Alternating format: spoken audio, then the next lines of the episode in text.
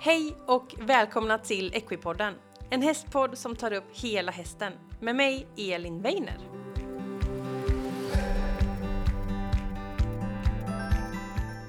Hej alla Equipodden-lyssnare och välkomna till veckans avsnitt av Equipodden. Jag är ju från Göteborg och eh, så här års så har ju alltid Gothenburg Horse Show eller Göteborg Horse Show varit den stora höjdpunkten.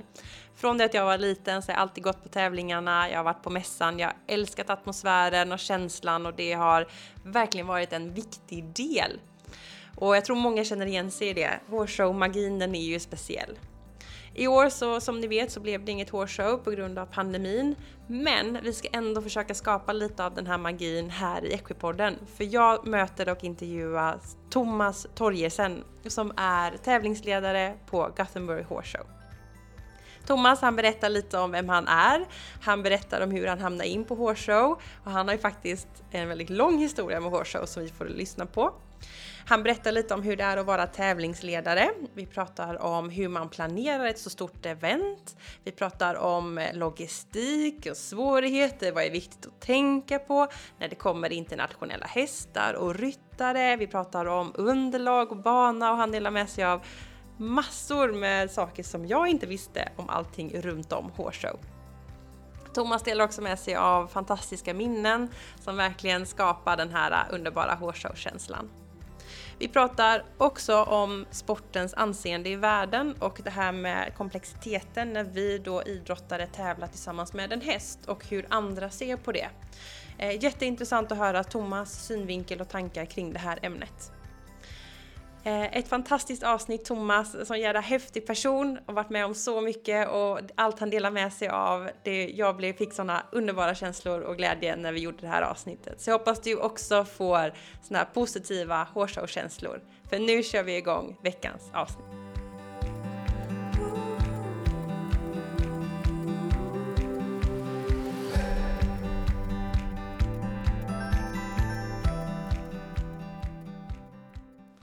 Så, då vill jag välkomna Thomas Torgersson. Hej!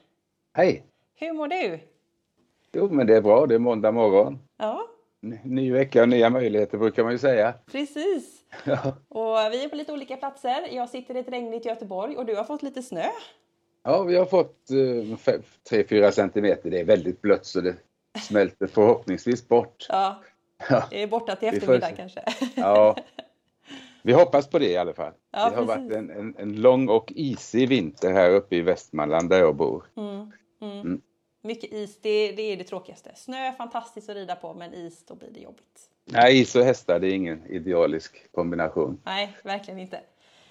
Och eh, vi, du är ju en eh, fantastisk människa och har en lång eh, liksom, erfarenhet i hästvärlden med eh, massa spännande projekt och varit med i förbundet och är, håller på med hoppning och är tränare och eh, tävlingsledare och grejer. Men idag ska vi fokusera lite på Göteborg Horse Show för du är ju också tävlingsledare och projektledare för det här fantastiska evenemanget. Som Mm, ja, precis. Tävlings, tävlingsledare det är jag och sen så finns det en projektledare också. Precis. Mm. Och eh, vi ska komma in på det, men jag tänkte vi kunde börja bara och berätta att du får berätta vem du är och hur du hamnade där du är idag. Ja, det var egentligen en ren tillfällighet. Men när jag gick i tredje klass för några år sedan så, så åkte jag med en, en, en av tjejerna i klassen ut till Klarabergs ridskola Aha. en lördag eftermiddag och eh, då kostade det fem kronor att rida en halvtimme och jag hade fått med mig en femma. Eh, Jag hade ridit en gång på Kanarieöarna innan. Och eh, ja, på den vägen ner, det höll jag på att säga. Ja. Det, den starten gjorde faktiskt att jag hade förmånen att träna och rida för Lasse Permler i 49 år. Wow, Ja, det är länge.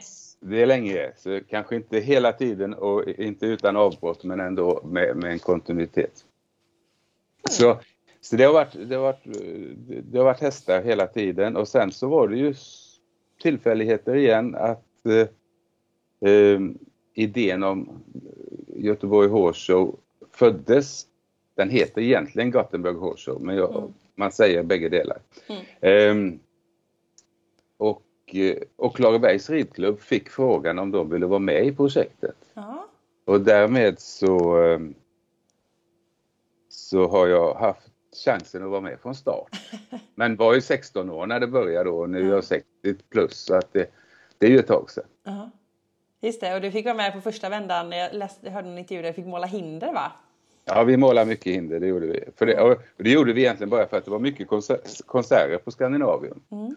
Och då målade vi hinder till konserten började och så plankade vi in sen och så satt vi och tittade. Så det, det, var, det var faktiskt helt otroligt att ha sett alla de här konserterna på ja, 70-talet. Vad häftigt! Mm, mm.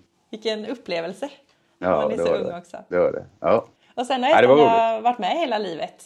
Sen har de varit med. Sen, gick jag, sen utbildade jag mig till logistiker på Högskolan i Göteborg och mm. uh, jobbade med uh, transporter och logistik i, i många år. Mm. Uh, men haft hästarna som hobby och utbildat mig som tränare som du var inne på då i mitten på 90-talet. Mm.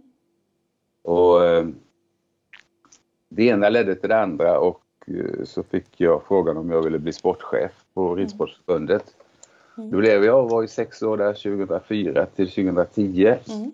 Och när jag slutade där så blev det mycket evenemang. Då hade, då hade jag i mellantiden blivit tävlingsledare och jag var tävlingsledare ideellt för Göteborg Horse Show i många år. Mm. Eh, och, men vad ska vi säga, kraven på, det, på den uppgiften ökade så att det, det blev till ett jobb sådär ja. lite sakta men säkert. Just det. det blev större och större det blev större och större på något sätt och, och sen så Sen hittade vi ju på det där EM-projektet också som gick 2017 och då plötsligt blev det ju några år heltid med det. Nu jobbar jag inte riktigt heltid med eh, Göteborg men jag jobbar en stor del av min tid där och sen så hjälper jag SVB mm. lite vad det gäller deras evenemang då det här Breeders Trophy och SVB Equestrian Weeks. Just det. Så mycket projekt och tävlingar. Då är det ganska ja. mycket häst i vardagen ändå. Ja, ja. Vi, vi bor på en liten hästgård, min sambo Marie och jag och uh, har hästar här utanför. Mm. Härligt. Fönstret. Ja. Rider du själv också? Ja, då, det gör jag. Det gör du. Härligt. Och eh, nu är det ju då 2022. Eh, just, just nu när vi spelar in det här så är ju liksom alla restriktionerna släppta men det var ju väldigt nyligt. Eh, mycket pandemi och det är fortfarande mycket smittspridning i samhället och sådär. Så Göteborg Horse är ju inställt för i år. Eh, ja. Kan du inte berätta lite om beslutet kring det och hur det känns och, och alla förberedelser och sådär?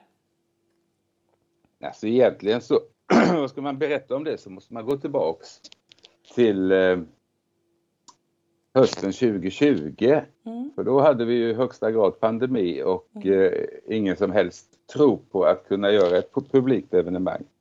Men vi hade också då sökt en världscupsfinal mm. eh, som skulle gå i april 2021. Så, så, att då jobbade vi stenhårt på att hitta möjligheten att eh, köra evenemanget utan publik. Mm. I och med att det var en final och så är det vikt, viktigt för sporten givetvis att det genomförs och det är viktigt ur många aspekter att, eh, att uh, få till det där. Och när vi kom fram till jul 2020 så hade vi faktiskt uh, en modell där vi skulle kunna köra utan publik. Alltså. Mm.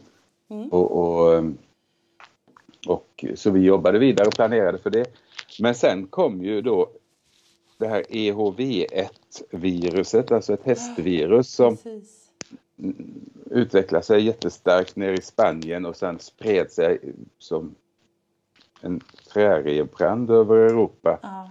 under några veckor där och då, då, var, då var ju internationella förbundet och Göran Åkerström som är chefsveterinär där tvungen att fatta ett beslut i någon riktning och det enda vettiga var då att ställa in all tävling mm.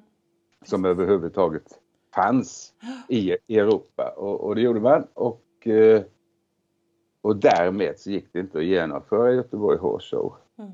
och finalen. Mm. 2021. Eh, sen var vi ju jätteladdade då fram, fram emot att få äntligen göra det 2022. Och, mm. eh, vi hade en helt fantastisk sommar med ett OS-lag i hoppning som presterade otroligt bra. Eh, vi hade en väldigt bra dressyrtävling, kanske inte med så tydliga svenska framgångar men jag tycker dressyren i sommar faktiskt, eh, både OS och EM var något av det bästa jag har sett på många, Mm. många år. Mm. Eh, och, eh, och sen, inte minst hade vi Perra-brosyren och Louise Etzner. Och, så, så det var liksom en ridsportsommar som var något alldeles makalöst totalt Ja. sett. Och den 29 september så släpptes restriktionerna Mm. helt i stort sett. Och, eh, och, och två veckor senare så släppte vi då våra biljetter. Ja. Och som sagt var, jag har varit med nu i då 43 år eller vad det blir, men vi har aldrig sålt så mycket biljetter så tidigt. Alla var I hela- sugna. Under alla, alla, alla var sugna och alla ville komma och alltså innan vi gick in i julplaneringen av julkampanjer och så vidare så hade vi i stort sett lapp på luckan på vissa föreställningar. Och då kommer ju den här äh, nästa våg av, av äh, jag har glömt vad det hette, det här nya viruset. Men Ja, det, har, precis. Det kom ju varianter där. ja, det kom någon variant där och eh, strax före jul så vet jag det var en press, presskonferens och då insåg i alla fall jag att eh, nu har vi flyttat läge helt totalt. Ja. Och vi hade en del kontakter över julhelgerna och sen så efter jul så samlades vi och gjorde lite en plan för hur vi skulle hantera och agera det där. Och det, det vi kom fram till är att det finns ingen anledning att bryta för tidigt men det är heller inte schysst att bryta för sent Nej, om man hamnar i det läget. Eh, och sen tittar man lite på egentligen bara allt det här med underleverantörer, hotellbokningar, eh, anmälningstider. Mm. Eh, och, och, så vi räknar oss egentligen fram till att vi kunde hålla ut och avvakta fram till slutet på januari. Mm. Och vi satte ett datum den 24 januari. Och, och när vi kom till det datumet så fanns det fortfarande inga klara besked Mm. överhuvudtaget. Mm. Eh, vi såg ju att många av ryttarna faktiskt hade börjat snegla på andra planer. Ja, alla, precis. alla, alla världscupstävlingar efter jul var ju inställda i tur och ordning med Ja. Mechelen, Basel, Amsterdam, Bordeaux. Eh, och det är klart, det var ingen som riktigt trodde på att det blev någon världscupstävling då i, Mm. i Göteborg när alla andra är inställda. Alltså, så gick ju snacket på det viset. Så att allt sammantaget så fattade vi det där beslutet den 24 januari. Eh, och, och till saken hör ju också att när, när om vi öppnar dörrarna för pub- publik den 23 februari så måste vi börja ställa i ordning arenan och förbereda och bygga upp och Mm. allt vad det innebär Mm. eh, ungefär en månad innan. Så det att det, tiden var ju liksom, det var ju där det, allt det praktiska arbetet skulle starta i så fall. Ja. Och där ställde vi in. Eh, och sen så gick det jättefort och danskarna öppnade tror jag dagen efter vi ställde in. Eh, och, eh, och sina, tog bort sina gränser då och sen så, så ja. Man kände ju lite på att trycket på beslutsfattarna här då blev jättestarkt. Ja. Eh, eh, och, och, så jag är inte förvånad över det som då hände en vecka senare Mm. när de, drygt när de öppnade upp. Men, men det är klart att tajmingen var ju usel. För ur vårt perspektiv. ja, verkligen. Sen å andra sidan så är det ju så att, att en pandemi eh, är ju en katastrof och en katastrof har man ju liksom inte facit Nej, på. precis. Utan det är ju bara att följa med. Ja. Eh, och, och går vi tillbaks till 2020 så var vi det sista evenemanget som genomfördes innan Mm. pandemin kom. Så det Precis. kanske, det kanske låg något i det. Men det är, Ja. det är den långa historien men nu har vi ju tid och, och, och Sen fick vi ju mycket frågor givetvis. Kan ni, kan inte starta upp igen så att säga? Ja, precis. Men eh, eh, det, den, vi bedömde att det är inte så enkelt. Som sagt var, vi hade haft väldigt kort tid på oss att eh, göra det jobbet som ska göras runt arenan. Det kanske vi kommer in på sen. Och, eh, och vi hade framförallt eh, publik, domare, funktionärer, ryttare, alla kategorier människor som på något vis eh, både har rätt att veta och har rätt att göra andra planer. Om det Precis. inte blir. Mm. Så där var vi och då var det 2022 och så bockar vi av den och så tittar vi framåt mot 2023. Ja, det blir roligt. Det blir kul. Då blir det ytterligare biljettsäljstidsrekord kanske när alla är ännu mer sugna. Ja, det, det hoppas vi givetvis på. Sen ska man inte vara, man ska alltid vara ödmjuk i det där. Eh, Det, vi har, det som pågår just nu det är att vi har gett publiken möjlighet att välja om, om de vill behålla sina biljetter eller, eller att vi köper tillbaka dem så att säga. Och, och det ska bli spännande att se lite längre fram. Jag tror de har på sig till den 15 mars eller något i den stilen där. Det ska bli spännande att se hur många som behåller biljetterna. Ja, precis. Vad det Ja. blir. Eller hur? det blir spännande. Det får vi Ja. spana på. Ja. Men om vi går in lite mer på det här eh, enorma projektet och de här enorma tävlingarna då så är ju du tävlingsledare. Mm. Och eh, då kan man ju fundera på vad gör egentligen en tävlingsledare på en sån stor tävling? Man kanske har lite koll på vad en tävlingsledare gör på en lokal, regional när man har varit ute och tävlat själv. Men när det är så stort och så mycket, kan du inte berätta lite vad du gör? Så jag har ju varit tävlingsledare på både lokal och regional tävling också så att, och nationell tävling för den sakens skull. Men eh, och egentligen så är ju att vara tävlingsledare på Gothenburg Horse Show är ju, är ju lyxvarianten av tävlingslederi. I, I det perspektivet att vi har ju resurser. Mm. Vi har en riktig budget. Eh, vi har jätteduktig personal som jobbar på Got Event. Mm. Eh, vi har helt fantastiska funktionärer som jobbar ideellt varje år med evenemanget och de, de är var och en experter på det de gör. De är Mm. fördelade i olika grupper och så vidare. Eh, så att när man jobbar med en tävling på klubbnivå så att säga så är det ju ofta eh, resursbrist. Ja. Man får, som tävlingsledare får man eh, sladda banan och köra fyrhjulingen och servera, servera korv och sitta i sekretariatet. Alltså det finns ju egentligen inga gränser för det. Va? Nej.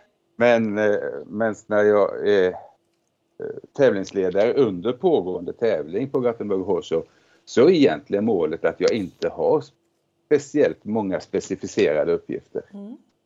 Eh, tanken är att jag ska vara på, alltid vara på plats givetvis, eh, vara tillgänglig, se om det är någonting som är på gång, om det är någon som ser jäkligt låg ut, Mm. någon som ser väldigt trött ut, kan det vara för det är långa dagar.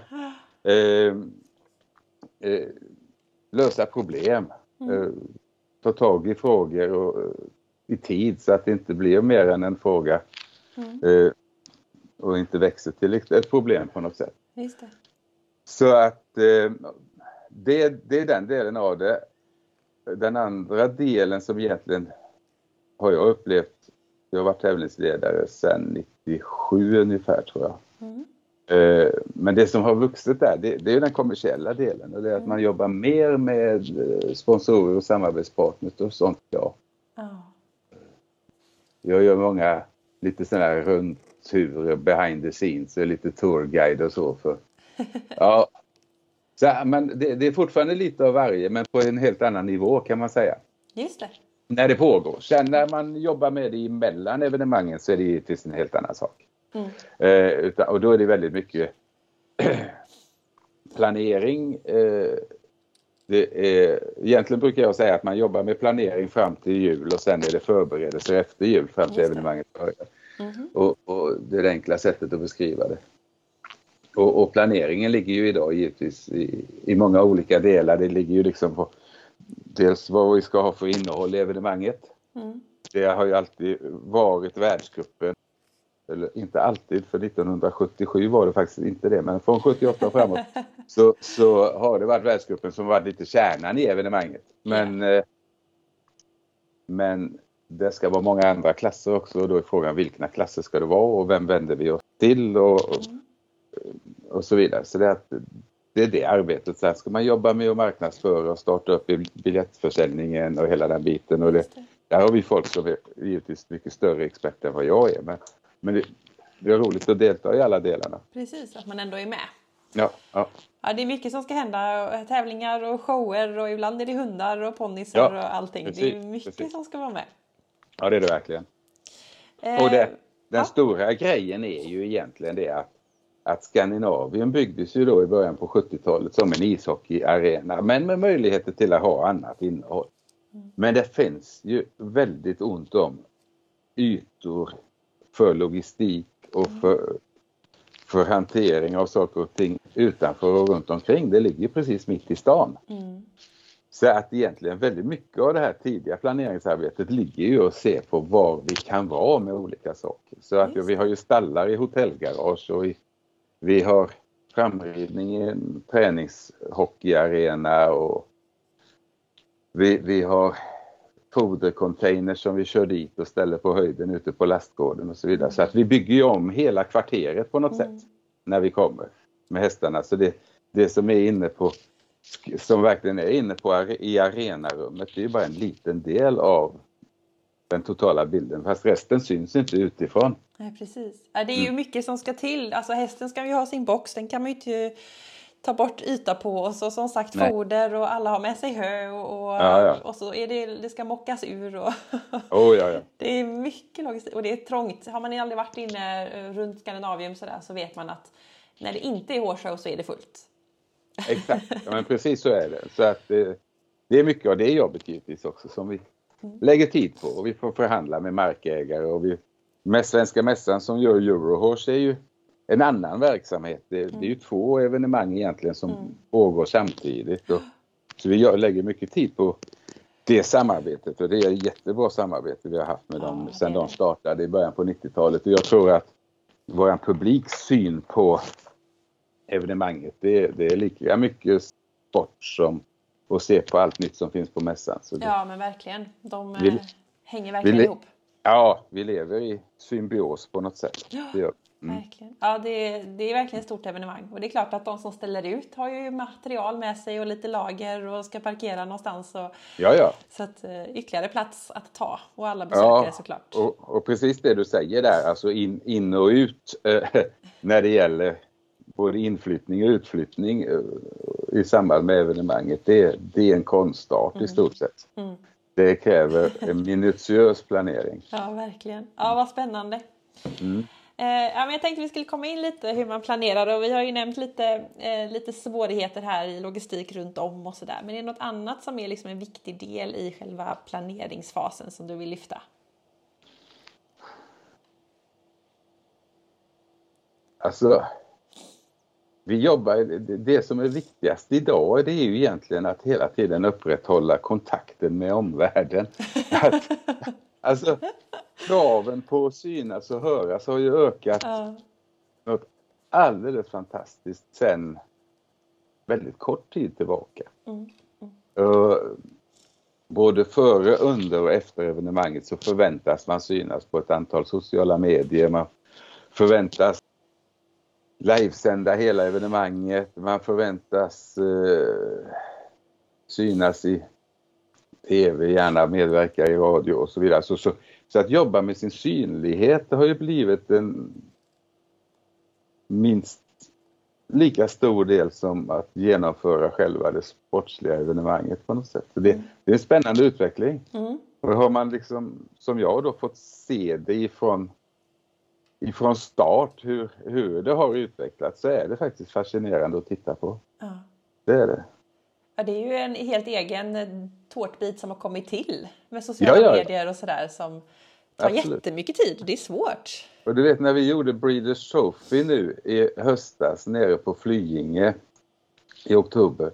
Då hade vi sex pers med i bemanningen där som egentligen bara jobbade med sociala medier. Det är mycket. På ett, på ett, alltså jag säger inte litet för det är ett stort nationellt evenemang. Ja. Eh, men ändå att eh, för att få till någonting. Sen fick de beröm och gjorde ett superjobb. Mm. Men, men det krävs en väldigt aktiv insats. Med telefonen i högsta hugg så. Ja, ja, ja, ja, jag är inte den snabbaste på allt det där men, men där finns de som är otroligt duktiga mm. på, på, att påminna folk om att vi finns. Och det har jag sagt länge, långt innan sociala medier kom. Så syns man inte så finns man inte. Det, det ska man komma ihåg. Ja. ja, så har det alltid varit på olika sätt. Eller hur? Ja, spännande. Och om man går in lite mer på det här sportsliga då. Eh, det kommer ryttare och hästar internationellt. Hur, eh, hur planerar man och hur gör ni där? För att dels eh, som du sa hotell, plats såklart, få in hästar och smittor och allting. Hur, hur funkar det egentligen när det kommer så mycket internationella hästar och ryttare? Ja men det är ju en jätteapparat man sätter igång. Men egentligen så är vi ju styrda av att vi är en del av världscupen väldigt mycket. För det betyder att det finns i regelboken som FVI tar fram och uppdaterar så finns det ett inbjudningssystem. Det är mm. exakt beskrivet vilka nationer som får lov att ta ut ryttare till evenemanget och så, och så vidare. Och det, sen tar ju fransmännen ut de franska ryttarna såklart och holländarna sina egna och så vidare. Men, men där finns en mall att gå efter och det betyder att vi börjar med att skicka inbjudningar till alla, alla de eh, internationella förbunden ja. som är aktuella. Och eh, sen så Sen så sitter man ju egentligen och väntar på att anmälningarna ska komma in på något sätt. Ja, ja. Och, och är jättenyfiken på vem de tar ut och, och, och vilka ryttare. Sen har vi en liten, liten, eh, säg fem, sex platser eh, där vi kan jobba lite mer eh, individuellt. Och, om det är någon ryttare som, som gärna vill komma eller som man gärna vill ha. Det kan vara någon som vår publik uppskattar. Det kan vara någon som, någon som behöver samla de sista poängen för att ta sig till final och, och så vidare. Eh, så att eh, då har vi några, några platser vi kan dela ut själva. Det som är viktigt då som tävlingsledare är då komma ihåg att vad det gäller svenska ryttare så är det alltid förbundskaptenen som tar ut. Då ska man aldrig lägga sig i. Just det. För då kan man byta jobb efteråt. Ja, precis. Eh, men, eh, men eh, och sen Sen så får ju alla de här då lite, vad du pratar om, smittor och ankomster och allt det där. Och då, mm. Så numera så har vi faktiskt gjort så vid flera tillfällen. Vi börjar med det på, på, på EM tror jag faktiskt. Eh, att vi samarbetar lite med Åby. Mm. Och så lägger vi våran första ankomstkontroll av hästarna veterinärt eh, och så vidare där ute på Åby. Oh. Och det, det är egentligen det, det har två stora fördelar. Det ena är givetvis att hästarna inte, om det nu skulle vara någon som är sjuk, mm. så upptäcks det innan den kommer in i våran stallmiljö. Just det. Eh, och, och sen kan man isolera hästen på annat håll. Eh, så det är nummer ett. Nummer två det är att man får till mycket bättre logistiken med flödet in i stallet eftersom det är så pass trångt där med man ska köra in i källaren där vid, mitt emot Lisebergsporten och alltihopa. Mm. Så, så, så kan man se till att mata iväg bilarna i, i en, ett jämnt fint flöde ifrån Åby. Eh, och få in dem och, och, därmed se till att utlastning och sånt går lite snabbare och effektivare. Mm. Mm. Så där, där, eh, den, det där började vi för några år sedan och vi hade det klart eh, inför 2021 såklart. Trodde ju ett tag att vi skulle klara av att göra det även, ja. även med EHV1. Så, så, och, och sen så det roliga med det där det var att vi byggde väldigt mycket av det upplägget eh, som sagt var inför EM och så förfinade vi det när vi såg EH, eller när vi skulle ha världscupsfinal 2019 var det väl egentligen. Och, eh, men idag så har FI som det internationella förbundet heter, de har gjort ett regelverk så att vi har varit lite modell för det där. Oh. Så det är kul. Ja, det, är roligt. kul. Det är roligt. Ja. ja. ja. men det låter som ett bra system.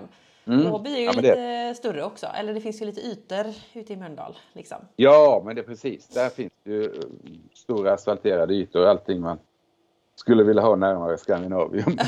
precis, som man kan använda. ja. Det ja. pågår ju en sån där arenautredning nu och det diskuteras om det ska byggas ny arena och sånt. Och det, det. det när jag får frågan, eh, och det får jag emellanåt, eh, om vad som är viktigast om det ska byggas nytt, det säger jag bygg, se till att det finns ytor runt omkring arenan. Uh Det som händer inne på arenarummet, det, det går alltid att lösa men uh man måste ha plats för att kunna göra evenemang av olika slag och olika sorter. Just det, just det. Mm. Har du någon koll på ungefär hur mycket hästar som kommer och är i rörelse de här dagarna som Horse är? Ja, det mellan tummen och pekfingret kan man väl säga att det kommer 240 hästar. Ja, det är en del. När, när det toppar. Men det är mycket hästar om du, om du tänker du som är göteborgare. Det, det om, området är inte så stort. Liksom. Nej, det är inte så stort nej. nej. Och där har vi ju då som sagt som jag sa innan våra funktionärer är ju indelade i grupper och där har vi en stallgrupp som, som egentligen lägger en väldigt, väldigt detalj, detaljerad plan Mm, mm, mm. på, på det där. Och, och det är ju inte bara att hästarna står i sina boxar. Hästarna ska ju kunna leva och fungera där i de här fem, säg snitt, genomsnitt fem dagarna de är på plats. Ja. Eh, och det betyder att det ska finnas plats att kunna gå med dem i- vid handen. Mm. Eh, det ska finnas eh, skötsel, alltså spolspilter och allt Ja, det här som, som ska till i tillägg. Det ska finnas plats för hovslagare och veterinär. Det ska finnas isoleringsboxar. Om det är någon häst som blir dålig eller får lite feber eller något, ja men då går den ju direkt bort i en isoleringsbox. Eh, Men då, ja, så det att det är. Vi har djurambulans där hela tiden givetvis. Mm. Evenemanget pågår. Så det, det är mycket runt omkring att ta hand om. Precis, ja jättemycket. Eh, så ja, det är många hästar på en och samma plats på en sån liten yta dessutom. Ja, ja precis, det är ju det. Häftigt! Och eh, nu har vi pratat en del runt om och lite resor och sånt där, men inne på arenan, vad händer där då? När ni förbereder er? Ja, nej, där är ju... Först så ska ju hockeysargen ut. Och sen lägger vi i tur och ordning på en, en tunn sån här fibermatta på isen. Isen är kvar och sen lägger vi eh, 40 millimeter styrofoam. Mhm. Alltså sån här skumplast Det i bitar. Så. i bitar som ett, som ett stort pussel så vi täcker alltihopa med. Och sen kör vi på eh, då den här fibersanden som vi då när det inte är tävlingar har liggande i ett magasin en bit bort. Ni återanvänder det alltså? Jajamensan, den sanden som ligger som vi använder nu den köpte vi 2007. Oj! Så den är 15 år gammal nu. Ja, häftigt! Det visste Ja. jag inte. Det är lite miljötänk i det också ju. Ja det är det faktiskt och nu tittar vi faktiskt på lösningar, jag vet inte om vi får till det men jag hoppas det. På att lagra sanden ännu närmare Skandinavium så att vi kan ta bort behovet av lastbilar så kör den fram och tillbaka. Ja, just det. Vart det- du det- att den fanns nu då? Ja, den ligger ett magasin neråt eh, åt järnvägshållet så att säga. Ja. Jag kan inte exakta adressen i huvudet. Nej. Men, men eh, så det är inte långa biten den körs. Men det hade ju varit ännu bättre om den kunde Mm. ligga närmare. Just Och det låter ju som hemskt mycket sand men lägger man den i en hög och det är en hög hög Mm, så det. blir det, inte, då blir det ju inte så mycket liksom. Nej, precis. Och det är ju egentligen inte så, så djupt materialet så, utan det är ju... Nej, som... den mellan 15 och 20 centimeter lägger Ja, vi in på arenan. Ja, Ja, det är inte så mycket ändå. nej. Ja, men vad häftigt! Ja, den, eh, den är ju inte, I och med att den används bara några dagar per år så är den, blir den ju inte så sliten och gammal, utan den är fin. nej, det är klart att om du tar 15 år gånger sju dagar så har den gått 100 dagar ungefär. Ja, precis. Det är inte så mycket. Det är inte så mycket om man jämför med ett vanligt ridhus. Nej, precis. Nej. Då får man kanske byta sand oftare. Ja, Ja, och sen så är det hindermaterial och det är blommor och det är konor och allt. precis. Ja, nej, där var ju eh, hindermaterialet det har det, det hyr vi av en, en eh, god vän i Varberg som heter Per Johansson. Han bygger hindren och äger hindren och lagrar hindren och eh, förser väldigt stor del av svenska rid, ridklubbar med, med en hinderpark också Precis. efterhand. Så, eh, det, det, det är en jättebra lösning för sporten faktiskt vill jag säga för Mm. att eh, det betyder att vi har ett fräscht material på många håll. Precis, jättefint. Så, eh, och sen blommorna var ju, det, det går verkligen tillbaks långt i tiden. Det går tillbaks till 70-talet och Klarabergs ridklubb. För där var, i styrelsen i klubben så satt det en farbror som hette Arne Pettersson. Och Arne var blomsterhandlare och han hade Tagene handelsträdgård som den ligger jag tror det är en plantagen som ligger där nu för tiden men, men det ligger mitt emot Obs stormarknad och där ute i Bäckebol Ja, på. Hisingen. Eh, och, eh, och Arne sa det, ja, ska vi ha hästar på Skandinavien, så han, då ska vi ha blommor. Ja. För det tyckte han var lika viktigt. Han sa alltid blommor nämligen, han sa inte blommor. Eh, men eh, men eh, så det var starten på just den här traditionen att vi faktiskt dekorerar våran arena mycket mer än vad många av våra kollegor runt om i Europa gör. Just det. Och den har vi hållit fast vid och vi lägger en, en bra del pengar på blommor Ja. eh, varje år och vi har våra experter gör uppsättningarna och knyter eh, ja, allt vad det heter med blommor, det vet jag inte. Men, eh, men i alla fall, så se till att det blir snyggt och fint och, och inne på arenan. Så Ja. det, är en del av, det är en del av det hela och det är en tradition. Verkligen. Ja, det är ju fantastiska blommor. Och det är stora och fantastiska färger och man eh, blir alltid så fascinerad. Jag läste en artikel i GP för många år sedan just att när man gör blommorna så är de ju bara i knopp fortfarande. Ja Och precis, det är så det måste. häftigt att, eh, att en duktig florist kan se vad det blir sen. Mm, Det blir ju så vackert när det slår ut. Ja, ja exakt. Ja men så är det. Nej det är klart att det, det måste vara i knopp för det är, att det är så pass varmt inne i arenarummet så att eh, det, det slår ut och blomstrar Mm. ganska och kan blomstra över också ganska snabbt annars. Ja, precis. Så det där, det, men de kan det. De kan sitt jobb. De är fantastiskt duktiga. Ja, timing, timing. Ja, exakt. Och så alla funktionärer, de måste vi Ja. ändå lyfta lite. Det är ju fantastiskt eh, ideellt arbete. Ja, nej, men de är givetvis, eh, de är nummer ett. Eh, för mig är de det. Dels kommer jag själv ur den kåren Mm. eh, från början och många år tillsammans med dem. Eh, och eh, dels är de kommer från alla möjliga yrken och, och, och förhållanden utanför sitt hästintresse och några är inte ens hästintresserade.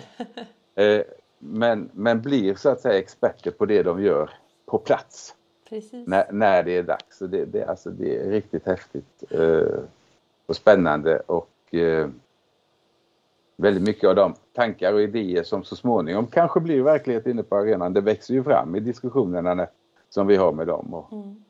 och, och, ja, nej, inga funktionärer så hade vi nog inte haft något Göteborg Horse. Nej. Nej. Vet du ungefär hur många funktionärer det är per år mellan tummen och p-fingret? Det pendlar lite mellan 300 och 340. Mm. Det är en hel del. Det är mycket folk är det och det, vi har en omsättning på ungefär 10 procent. Mm. Så att, eh, Det är inte säg mycket. det, nej, mellan 8 och 10 procent nya Ja. varje, varje år så att säga. Och, och det betyder ju att det, det är ett bra förhållande så tillvida att de, de gamla kan lära upp de nya. Mm. Och att man vill vara kvar också år efter år. Ja, oh ja. Att Oh man ja. tycker att det är kul och värt. Och det finns ju några som har varit där väldigt många år. Ja, häftigt. Mm. Ja, det är verkligen en, en folksamling att eh, gå på Göteborg Horse Show eller någon annan stor eh, tävling. Eh, jag tänker att eh, vi har pratat en hel del om evenemanget eh, som det är idag, hur man planerar och sådär. Men jag tänkte fråga dig Thomas, du som har eh, varit med så länge. Har du några, något eller några minnen som du skulle vilja dela med dig av som sådär sitter kvar från någon eh, tävling eller eh, något event eller någonting som har hänt under alla åren du har varit med? Ja, men det, finns ju, det finns ju många minnen och ibland har man ju svårt att sortera dem och sätta rätt årtal på dem. Och ibland inte. Men, eh, men lite milstolpar är ju egentligen eh, om man ska ta det lite i kronologisk ordning för att få ordning på tankarna så, så eh, vet jag ju säkert att eh, när vi hade första finalen och amerikanarna kom i ett chartrat transportflyg kom de amerikanska hästarna. Det var, det var helt så här som, som amerikanska husvagnar. Det var helt i, i rostfritt stål det här planet. Va? Ja. Så, så att det, det blänkte som silver hela jäkla planet eh, och hade då 18 hästar ombord. Mm. Eh, och, och då var jag med ute på flygplatsen och hämtade dem. Jag körde en lastbil där som skulle ta med deras utrustning. Mm. Och ehm, ja, det är sånt där minne för att eh, dels för att det hade aldrig, så vitt jag vet, det hade säkert skett i travet eller något, men det hade aldrig flugit sin hästar till Göteborg liksom. och, och, och, och sen så var det så att amerikanerna, de trodde att de skulle till Nordpolen. Ja, det är klart. Så de hade med sig så jäkla mycket utrustning. Så den här lastbilen jag körde, den var rätt stor ändå. Den blev helt full och vi fick ha, fylla på i andra bilar för att få med oss allting in till arenan. De hade verkligen med sig allt, allt, allt, allt. Och det, flesta, det mesta av det de hade med sig fanns ju redan på plats. Liksom. Men det, det var de jätteförvånade över. Så att det är ett sånt där tidigt minne och, och otroligt att, att uh, ha varit med om. Och fortfarande idag. Jag var i USA, ja idag ska jag inte säga för det är redan fyra år sedan, men jag var på VM i Tryon. Så, så, möter du amerikanska ryttare, de har givetvis också blivit några år äldre, ja. uh, precis som jag. Som både känner igen men de kommer Nej. ihåg det där och som har kvar, ja det är jätteroligt, verkligen fantastiskt. Eh, sen hade vi Sen vet jag att vi hade en dressyruppvisning till häst, till, eh, en dressyruppvisning till musik skulle jag säga, inte till mm. häst. Eh, som, som red en så kallad pas de deux, det vill säga att det var två ryttare som red en, en synkroniserad uppvisning till mm. musik. Och det var förlagan till det sen, som sen blev eh, Kyr. Ah, nej, jo. nej vad häftigt! Ja, eh, och eh, många inblandade men Joppe Bartels från Holland och Erik Letti från Sverige var några av de motorerna i, i hela den utvecklingen och det, ja. det ändrade ju dressyren för evigt på något Verkligen. sätt. Eller hur? Wow. Så att det, det, det, var helt otroligt. Um, sen hade vi ju svenska, svenska framgångar givetvis hela tiden men när man stod och innan jag blev tävlingsledare så var min roll att stå i insläppet där hästarna gick in och ut och se till att det var rätt häst och ryttare som gick in och nästa. Så, så. Mm. så kallad ringmaster. och det var jag i 18 år. Oj. Eh, och där, där vågar jag säga att där kunde man mäta lite utvecklingen även på svensk ridsport. Och på 70-talet då var det inte många ryttare som egentligen höll måttet överhuvudtaget och rida internationellt, ärligt talat. Ja. Eh, och eh, så blev det lite bättre och lite bättre men inte i någon galopperande takt precis. Ja. Men sen så någonstans där i 90-talets början så började det komma liksom nästa generation. Alltså vi hade Roine Zetterman, han hade framgångar redan på 80-talet för all del. Men sen kom Maria Gretzer, blev starkare och starkare. Hon fick Markoville runt 1990. Mm. Och, och så successivt så börjar liksom de svenska ryttarna, svenska tävlande att ta mer och mer plats. Och sen så påstår jag då, det finns de som säger emot mig, men det, det gör mig ingenting, det får de gärna göra, att eh, då när Malin Bajard började komma igång riktigt så, så visar hon på något vis hela sina, alla sina svenska ryttarkollegor att man behöver inte skämmas för sig. Det går att vinna klasser också. Just det. För innan dess så var man nöjd med en placering men, men sen och sen så gick det då som sagt var fortare och fortare. Uh, och, och, idag så är vi, har vi ett av de vassaste lagen i världen i hoppning. Ja, verkligen. Alltså, vilken utveckling det har varit. Det, det... Så just där 1996 när Malin då, eh, dels givetvis red maskradhoppningen men den tyckte inte jag var sådär jätteviktig historiskt. Men däremot att hon eh, då hade en framstående placering i världskuppen det året och mm. därmed fick en, ett wildcard till finalen av ja. dåvarande världscupsdirektören som hette Max Amman. Mm. Ehm, och red i Genève och var högt placerad. Jag ska inte säga placeringen för då säger jag säkert fel men ja. typ femma, sexa ish där ja. någonstans. Så att eh, och sen som sagt då, så har det bara gått fortare och fortare och framgångarna har liksom staplats på varandra på något mm. sätt. Så det är roligt. Ja.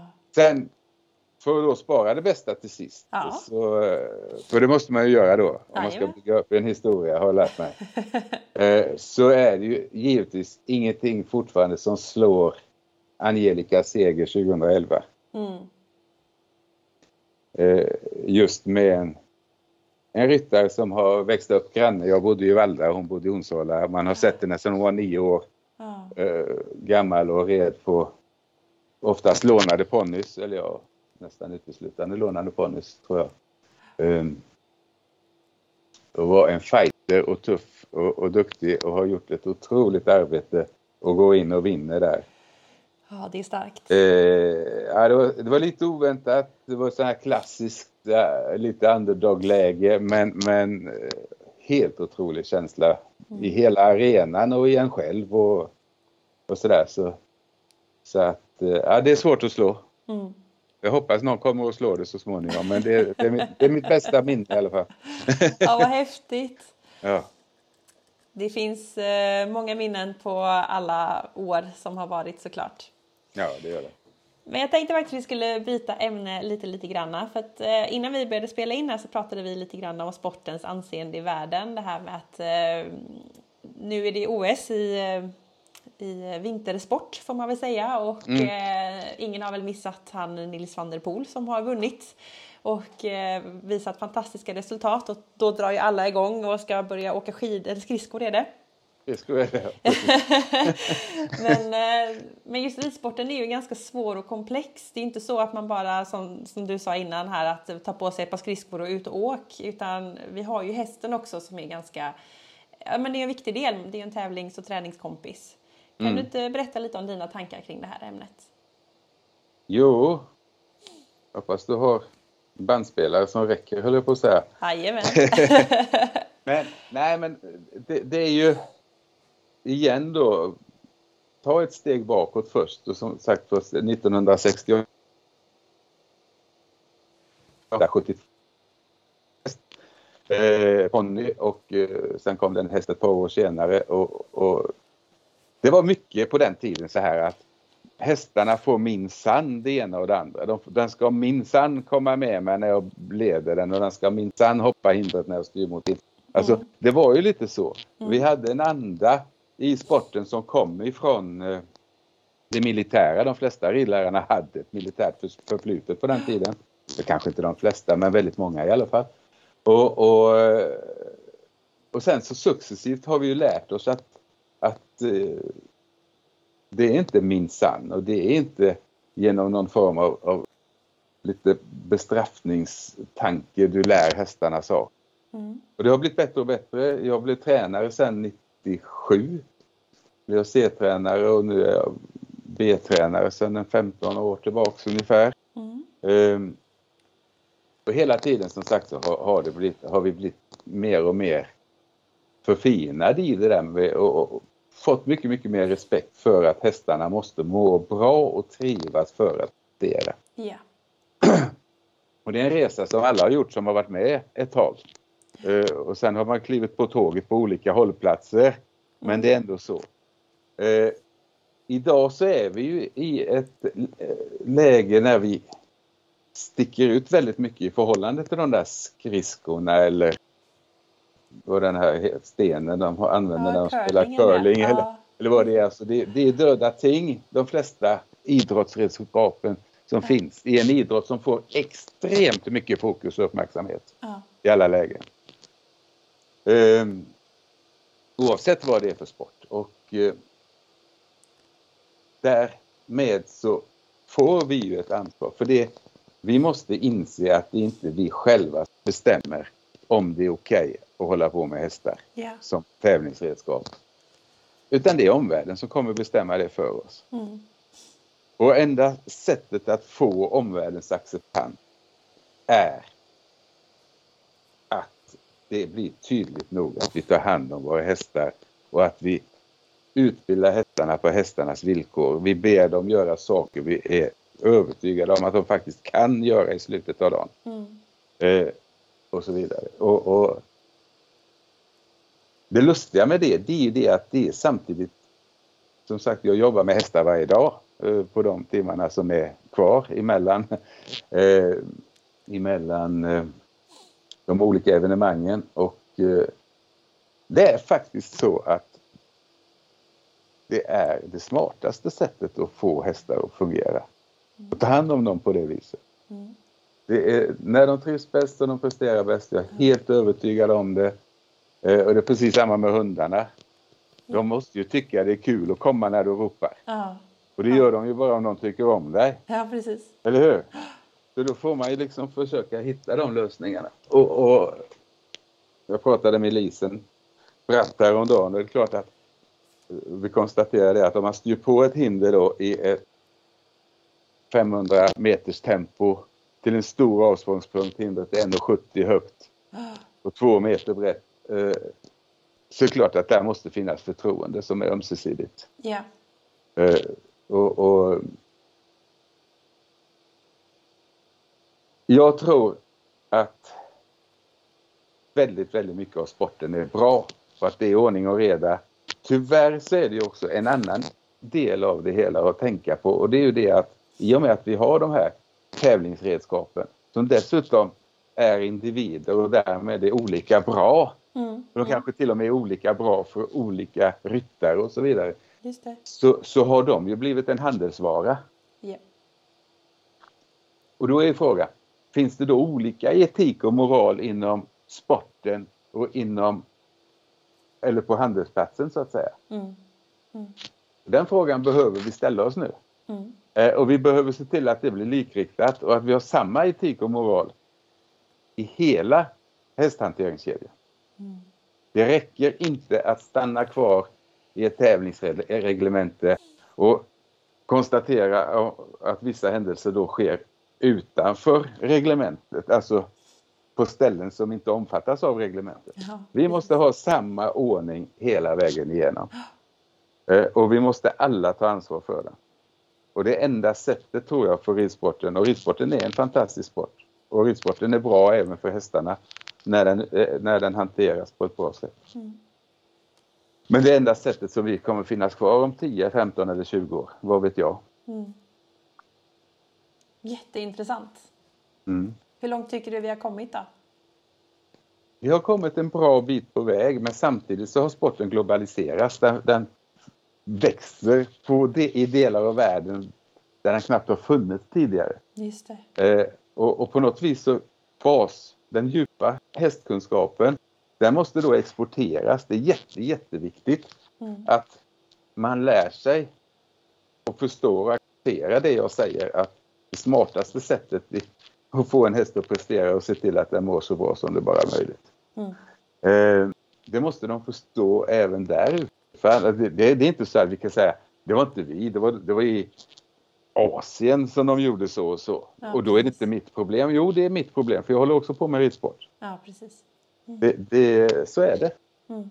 Och, så, det. Så det är en utmaning. Men den kan bli mycket bättre och framförallt så tänker jag att eh, det räcker inte att bevaka elitsporten.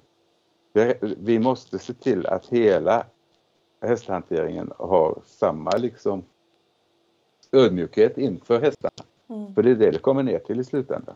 Precis. Sen är hästarna stora djur och man kan inte, man, de kan mycket väl trampa en på tårna. Faktum är att jag har lite ont i min höger lilltå just nu.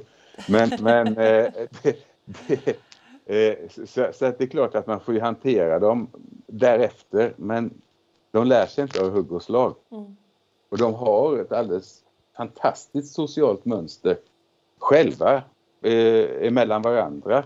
Och klarar vi att intressera oss tillräckligt mycket för att lära oss det mönstret så kan vi hantera hästarna på ett väldigt, väldigt trevligt sätt. Mm. Och tydligt sätt för hästarna. Just det. Mm. Ja, det finns mycket att göra. Och jag gillar det du säger att man inte bara kan granska eliten utan även eh, hobbyryttarna eller ridskoleryttarna behöver ha den här basen och förståelse för hästen och hästens eh, välmående. Och handelsplatsen. Just det. Precis. Glöm inte handelsplatsen för det att den nämns inte så ofta. Men det är ju givetvis att en, en, en, en, eh, en, en eh, stark motivator för att få hästar att prestera och visa upp sig snabbt. Mm. Och se om man hittar då genvägar och det är ofta ett försök att hitta genvägar som skapar dålig hästhantering. Ja, precis. Mm. Och där är det klart, pengar driver ju mycket. Pengar driver mycket överallt i världen, ja, i alla sammanhang. Precis. Att man mm. vill ha så mycket som möjligt ut från sin uppfödning eller sin häst. Eh, mm. Så att man kan mm. själv komma framåt. Ja, jätte, jätteintressant eh, verkligen. Kul att få höra dina tankar kring det ämnet också. Mm. Ehm, jag tänkte vi skulle runda av lite grann och då har jag eh, två stycken eh, små frågor kvar. Och den första det är du som är så bra på att driva projekt och lyckas faktiskt från det att det startar upp lyckas ändå bli en tävling till slut då i till exempel hårshow mm. då. Eh, vad har du för tre tips om man ska driva något projekt? Det behöver kanske inte vara hästrelaterat eller hästrelaterat. Eh, liksom, vad ska man tänka på när man driver projekt och hur ska man få det i mål? Tre stycken tips. Alltså den övergripande grejen är att du kan inte göra allting själv. Eh, den, den, den, står egentligen över både tvåan och trean eh, tipsmässigt. Mm. Tycker jag för det att eh, det gäller ju att ha folk omkring sig som är bra på olika delar. Det är jätte, jätteviktigt att ha en bra budget när man ska göra om det, vilket projekt man än ska göra. Men det är inte säkert att jag är bäst på att göra budget. Då kan jag få hjälp av någon som är bra på det. Precis. Bara ett exempel. Eh, och sen så finns det ju väldigt mycket studier med att folk är olika och blåa och röda och gula och gröna. Jag vet inte allting. Det verkar mest trams tycker jag. Men, eh, men på något vis är det ändå så att, att eh, det är alltid bra att ha folk omkring sig som säger emot. Mm. Annars så blir man så jäkla slagen av sin egen förträfflighet så att man, man tror på allt man säger till sist. Och det är jättebra. Nej, men det, man ska ha olika uppfattningar, det är det jag menar. Ja, ja, ja. Det är jätte, jätteviktigt att, att man har det. Uh, och att man har, kan ha den typen av diskussion. För då, då landar det kanske rätt när det landar. Precis. Och, så så det, det är den biten. Och sen uh, uh, har vi faktiskt varit inne på den tredje biten lite innan här i, ett annat sammanhang. Men idag så är det kommunikation och kommunikation och kommunikation. Mm. På något sätt att hela tiden, och där behöver jag folk omkring mig som är bättre än jag. Men jag har blivit mycket bättre, det har jag. Ja, kul! eh, men, men prata med folk. Var inte rädd för att och, och få input från alla håll. Prata med folk, testa dina idéer. Mm. Fråga de som vet mer. Och berätta och berätta vad du håller på med. Mm. Det är jätteviktigt. Mm. Då kan man nog få, höll på att säga det mesta i, i mål på något sätt. Ja, ja jättebra tips. Kul! Mm. Och så det allra sista då. Eh, vad har vi att vänta oss nästa år när det förhoppningsvis går en hårshow? Vad får vi vänta oss då? Ja, vi förväntar oss att eh, vi till sist kan tillgodose ett uppdämt behov. Eh, på något sätt, både hos, både hos oss som arrangerar evenemanget och förhoppningsvis de som kommer att titta på det och de som tävlar och hela gänget egentligen. Mm. Att få på något sätt återkomma till Göteborg. Mm. återse Göteborg. Det är väldigt, väldigt många som efter 43 år som jag tjatar om mm. har så många minnen ifrån mm. Göteborg. Det är folk som har växt upp där. Rodrigo Pessoa gick där och var sju år gammal första gången han var där. Oh, wow. Jag kommer ihåg det så väl. va? Eh, och, och, han skickade en hälsning på Instagram häromdagen till, till, till våran eh, Instagramgrupp. Det var väldigt trevligt. Eh, så det, det tror jag och det ska finnas mycket igenkänning och, och, det är ju det vi jobbar efter när vi sätter program och innehåll och, och allting som händer runt omkring. Det, det, det, måste finnas en bas av igenkänning, det förväntar sig vår publik. Mm. Och igenkänningen ligger mycket i programutformningen runt just världscupen och de bitarna. Mm. Samtidigt så har vi, vi hade nya saker i år som aldrig fick komma igång. Mm. Vi har ATG Riders League-finalen som ligger eh, kommer gå nu vecka 10 i Kungsbacka istället för Göteborg men jag hoppas att den är tillbaks igen nästa år. Mm. Eh, vi tittar på eh, ett uppdaterat dressyrinnehåll utan att veta ännu riktigt vad jag menar när jag säger det. Mm. Eh, men dressyren är en viktig del av det vi håller på med och och inte minst som sagt så tittar vi på att få välkomna alla internationella ryttare till till Göteborg igen efter ett väldigt långt uppehåll. Mm. Det låter fantastiskt spännande. Ja. Men eh, då får vi se vad det blir helt enkelt. Eller hur? Eh, men eh, då Thomas får jag säga tack så jättemycket för att du vill vara med i Equipodden. Tack ska du ha.